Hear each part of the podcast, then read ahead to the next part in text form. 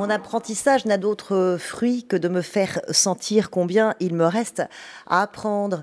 Montaigne, XVIe siècle, et il n'avait pas d'ordinateur. Bienvenue sur Way, le média de l'aventure digitale. À Davos, en 2018, le rapport The Future of Jobs nous disait que la moitié des salariés auront besoin de se recycler rapidement d'ici 2022 et un quart des salariés de l'OCDE se déclarent en décalage par rapport aux compétences requises dans leur job actuel. En un mot, le besoin est là et l'offre ne répond pas. Pourquoi ? Eh bien, aujourd'hui, on va vous parler justement de formation, d'éducation, d'apprentissage avec Sophie Viger. Elle est la directrice générale de l'école 42. Bonjour et bienvenue. Merci beaucoup. Bonjour Charlotte.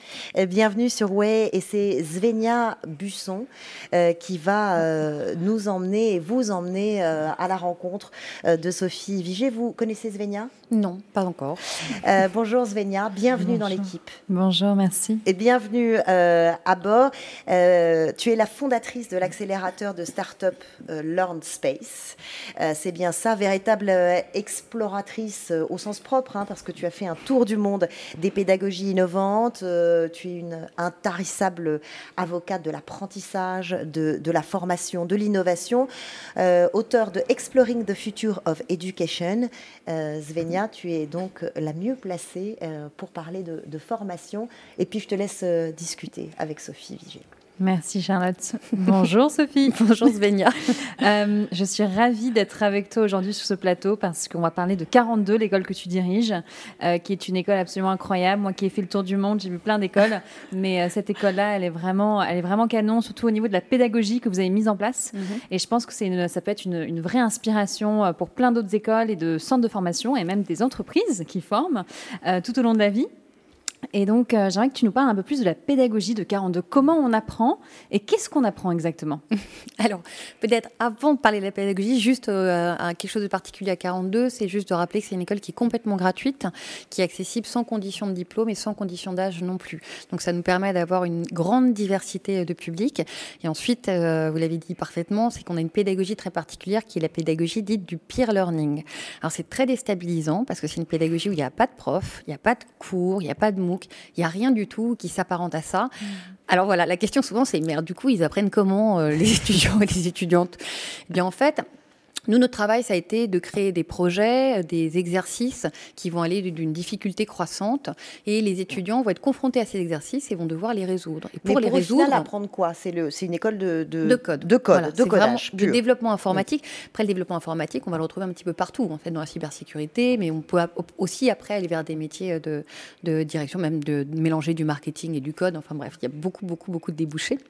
Et donc, en fait, pour pouvoir résoudre ces problèmes, ils vont pouvoir, chacun créer leur propre cadre d'apprentissage, c'est-à-dire qu'ils vont pouvoir aller discuter avec quelqu'un, trouver une solution, essayer un morceau de code, lire un bouquin, un manuel bien évidemment, regarder des vidéos, il y a plein de manières. Et ce qui est extraordinaire, c'est que contrairement à un apprentissage où vous avez un professeur qui vous montre comment résoudre un problème, vous pouvez être certain que tout le monde va évidemment prendre cette manière-là, mais là vous pouvez avoir autant de manières différentes qu'il y a d'étudiants pour résoudre une problématique. Donc ce qui est extraordinaire, c'est que ça développe des compétences, outre bien sûr les compétences techniques qu'on va apprendre, la capacité de collaborer, de communiquer, de développer son sens critique, sa capacité aussi à résoudre des problèmes, l'empathie, le respect, la solidarité, parce que les étudiantes et les étudiants comprennent vraiment que l'autre, c'est une ressource. Et juste quand vous disiez ça peut être quelque chose de bien pour les autres formations, ça peut être quelque chose de super à l'éducation nationale. Et d'ailleurs, on a toqué à la porte de Blanquer pour pouvoir mener une expérimentation auprès des CM1, CM2, non seulement pour apporter le code à l'école, mais pas que le code, la littératie numérique aussi, apprendre à chercher de l'information, la vérifier, comprendre qu'est-ce qu'on fait de son image sur Internet. Donc pouvoir être surtout des citoyens et des citoyens en capacité d'être citoyens plus tard, donc mettre sur un pied d'égalité tous ces jeunes, donc sans décalage entre ceux qui ont les moyens d'avoir un ordinateur ou pas, ou les stéréotypes concernant les petites filles, et aussi par ce petit cheval de Troie, développer une autre forme de pédagogie. Super, super. Ce que j'adore dans cette pédagogie, c'est que justement, ça montre qu'en étant acteur de son apprentissage, avec l'apprentissage par les pairs notamment, on apprend mieux, on apprend plus efficacement et la recherche le montre, la recherche en neurosciences cognitives le montre, donc c'est vraiment top, quoi. Ouais. Toutes les institutions éducatives, universitaires et même en entreprise, évidemment, devraient s'en inspirer, selon moi. En fait, il y a un exemple très simple et c'est surtout que, en effet, ça respecte complètement la manière dont le cerveau fonctionne et le cerveau humain. Et en fait, vous regardez, l'être humain, il a une volonté, une soif d'apprendre. Un petit, un bébé, il a envie de se lever, il a envie de marcher. Donc, il n'y a pas besoin de lui dire un jour, tiens, tu vas commencer maintenant à te lever et à marcher. On ne lui demande pas de marcher de la même manière que les autres bébés, ni exactement à la même vitesse. Et surtout, quand il tombe, on ne voit jamais des parents faire « t'es complètement nul, c'est pas possible, faute, tu n'y arriveras jamais ». Et tout ça, ça change arrivé à l'école. Et bizarrement, du jour au lendemain, on te dit « t'apprends ça, tu l'apprends maintenant, tu l'apprends à cette vitesse-là, tu l'apprends comme ça ». Et tout ce savoir-là, en fait, tu n'y as pas accès parce que tu n'es pas encore assez grand. Et en fait, ça déresponsabilise de l'envie d'apprendre. Et donc là, c'est avec ça qu'on renoue. Et ce qui est génial, c'est que c'est un vrai changement philosophique aussi sur soi-même. Ça réconcilie, ça soigne un peu la mauvaise estime qu'on pouvait avoir justement, ou que pouvaient avoir certaines étudiantes, certains étudiants avant d'arriver à 42, et ça les rend responsables de leur vie. Génial, merci beaucoup. Je sais qu'un autre de vos chevaux de Troie, c'est la féminisation de la tech et de rendre en fait accessible la tech et le code aux filles, aux femmes. Et donc j'aimerais savoir comment ça se passe à 42. Combien de pourcents de femmes vous avez et surtout comment rendre en fait le code plus accessible, plus attractif pour les femmes. C'est une vraie difficulté. Alors, il y a plusieurs choses à vous répondre. Alors, le premier point, c'est à 42, quand je suis arrivée, il y a 2 ans, il y avait 14% de femmes, ce qui était déjà pas mal comparé aux autres formations informatiques, hein, ce qu'on tourne parfois autour du 5%, 4%, c'est vraiment très faible. Et avec toutes les actions qu'on a mises en place avec mes équipes formidables, on a réussi 1 an après à faire plus 50%, donc arriver à 21%. Et là, maintenant, on est quasiment à 30%. Donc, c'est énorme. Super. Ça a demandé énormément de travail et c'est extrêmement important de féminiser les équipes. Mais comment on les attire, ces femmes, jeunes filles ? On a vraiment, malheureusement, il n'y a pas une clé magique, c'est vraiment un gros trousseau qui pèse très très lourd, il y a eu beaucoup d'actions mises en place. Un des premiers points, c'était de leur assurer qu'elles allaient se trouver dans un environnement qui était un environnement épanouissant et agréable. Ouais. Donc zéro sexisme, pardon. C'est zéro sexisme, mais c'est-à-dire être sûr que jamais il y aurait une remarque de déplacé ou quoi que ce soit. Pour ça, c'est simple, il faut mettre en place un système d'alerte. Donc, on a mis en place un système d'alerte et des process et des sanctions. Ouais. Donc, je reçois une fois des étudiants pour l'expliquer, pas 2 fois. Ouais. Mais en fait, ce qui est étonnant, c'est que ça a été très facile et que maintenant, on le voit, on fait des tea time avec les filles qui participent aux piscines et elles-mêmes, elles nous disent que en fait, c'est extrêmement agréable, 42, elles y sont très très bien accueillies. On a modifié l'image évidemment de l'extérieur, c'est des choses bêtes, mais sur des sites internet, on a mis en place des femmes, on a montré que c'était possible, on a explicité le code, on a fait des actions aussi à l'intérieur, on fait venir des speakeuses sur des termes techniques, et puis on a fait des partenariats, particulièrement avec Pôle emploi par exemple. Moi je voudrais qu'on en écoute une jeune femme justement, une ancienne étudiante de l'école 42, pour vous montrer à quel point effectivement tous les profils là, sont les bienvenus et qu'une petite fille, une jeune fille peut se dire, tiens, en fait, le codage, peut-être, c'est pour moi. On a la chance d'avoir Charlotte Vermandel en ligne avec nous. Elle est là, elle nous entend. Bonjour Charlotte, bienvenue sur Way. Bonjour, merci. C'est une très belle histoire avec l'école 42. Agent de sécurité il y a 4 ans, développeuse aujourd'hui. Alors, on a envie de comprendre comment, pourquoi. Au départ, l'école, c'était pas vraiment pour vous. Vous trouviez pas votre place, c'est ça ? Oui, alors vers 16 ans, c'est là que j'ai décidé d'abandonner. La chute a commencé vers 14 ans. J'avais échec scolaire sur échec scolaire. Et à 16 ans, j'ai abandonné en tout cas le système académique traditionnel. J'ai encore tenté des alternatives qui commençaient à pousser à droite et à gauche, mais rien ne me convenait. Du coup, à 21 ans, je suis devenue agent de sécurité, parce qu'il fallait bien avoir un boulot. Et c'est parce que vous vous ennuyiez un peu derrière vos écrans que vous avez commencé à jouer, à développer. Et puis un jour, vous entendez parler de l'école 42, et là vous vous dites quoi ? Donc oui, en fait, pour l'histoire, effectivement, comme à ce boulot d'agent de sécurité, comme je suis derrière un bureau avec beaucoup d'écrans, j'ai beaucoup de temps libre et au début, je joue et puis au fur et à mesure de ce temps libre, je décide de développer petit à petit des outils pour mes amis en ligne et ma petite communauté. Et eux, en fait, qui sont, on avait de Paris, avaient entendu parler de 42 et m'en ont parlé. Ma première approche, c'était non merci, l'école j'ai donné. Ensuite, ils ont insisté parce que du coup, ils avaient vu des documentaires, donc ils m'envoyaient des vidéos. Charlotte, regarde, ça parle de ton profil, c'est ridicule. Donc, j'ai donné une deuxième chance et je me suis intéressée. J'ai quand même mis 2 ans à surpasser ma peur de l'échec scolaire et à faire la piscite. Donc, en fait, je connaissais 42 très, très tôt. Et donc je l'ai fait, j'ai pas pris ma démission de suite, je me suis arrangée avec des collègues pour les remplacer pour pouvoir faire ma sélection et ça s'est trop bien passé. Ça s'est trop bien passé, vous avez parlé de la fameuse piscine, c'est pas forcément facile, hein, c'est 4 semaines d'immersion très particulière, mais enfin qui ont quand même pour but de faire une sélection au final.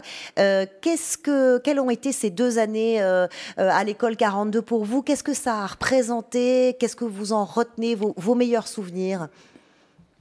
Alors, le meilleur souvenir de tous, c'est la piscine, en fait, c'est la sélection. C'est, comme disait Sophie, c'est vraiment un moment qui change la vie. Déjà parce qu'on est avec des gens de tous les milieux, de tous les niveaux et de tous les backgrounds. Et bon, le fait que moi, je puisse aider des gens à comprendre du code, déjà, c'était surréaliste parce que j'avais jamais aidé des gens académiquement, quoi. Donc ça m'a boosté vraiment dans la confiance en moi. Une fois que j'ai commencé 42, ça a vraiment été une ouverture de possibilités et d'opportunités que je me permettais pas avant. Je me permettais pas de rêver aussi grand, en fait. Et en fait, 42 vous donne les outils pour ne pas avoir peur de vous retrouver dans une situation d'inconnu. Donc en fait, le code, le numérique, le digital, ça a changé votre vie?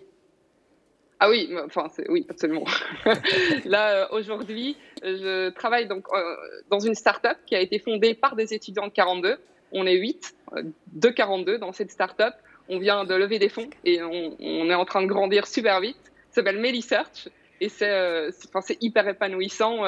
C'est rien à voir avec il y a 4 ans, quoi. Rien à voir, c'est une start-up qui s'appelle Melly, c'est bien ça? Tout à fait, oui. Ouais, et surtout, ce qu'on entend, c'est que vous avez trouvé votre place, en fait. C'est ça. C'est ça. Tout à fait. Je me sens utile. J'étais pas malheureuse en tant qu'agent de sécurité, mais j'étais pas épanouie et j'étais pas fière à la fin de la journée. Aujourd'hui, il y a un sentiment d'amusement et de fierté qui est vraiment très agréable. Merci infiniment pour ce témoignage et surtout votre sourire. Bonne chance pour la suite de votre aventure. On lâche plus rien maintenant. On y va, on continue d'avancer. Ça fait du bien, un témoignage comme celui-là. C'est émouvant. Moi, je suis une grande sensible. Alors. Oh là là, oui. Je trouve ça hyper émouvant, vraiment. Je trouve ça génial. Ça, c'est extraordinaire. Et en revanche, je me dis, mais c'est fou le nombre de profils extraordinaires, de potentiels qui ne sont pas exploités, qui sont gâchés, et la tristesse que c'est et le problème d'estime en fait qu'il y a derrière. Donc c'est vrai que 42, pour ça, c'est un outil extraordinaire qui redonne confiance et qui vous dit que vous êtes maître de votre vie et que vous avez la possibilité de la prendre en main et que vous êtes responsable de votre formation. Et il n'y a pas d'âge pour commencer. D'ailleurs, vous avez repoussé la limite d'entrée dans votre école. On l'a enlevée complètement. Enlevée carrément. Totalement. Donc, elle était à 30 ans. Mais c'est super parce qu'en fait, à 42, vous pouvez avoir des jeunes qui ont été poussés en dehors de leur famille alors qu'ils avaient à peine 13 ans. Vous avez des centraliens, des jeunes filles qui font Dauphine et 42. Vous avez des personnes qui viennent se reformer, qui viennent de secteurs où évidemment il n'y a plus de travail, et puis vous avez aussi, on a des seniors qui étaient sans emploi depuis parfois 2, 3, 4 ans et qu'on a réussi à remettre en emploi après 1 an de formation à 42.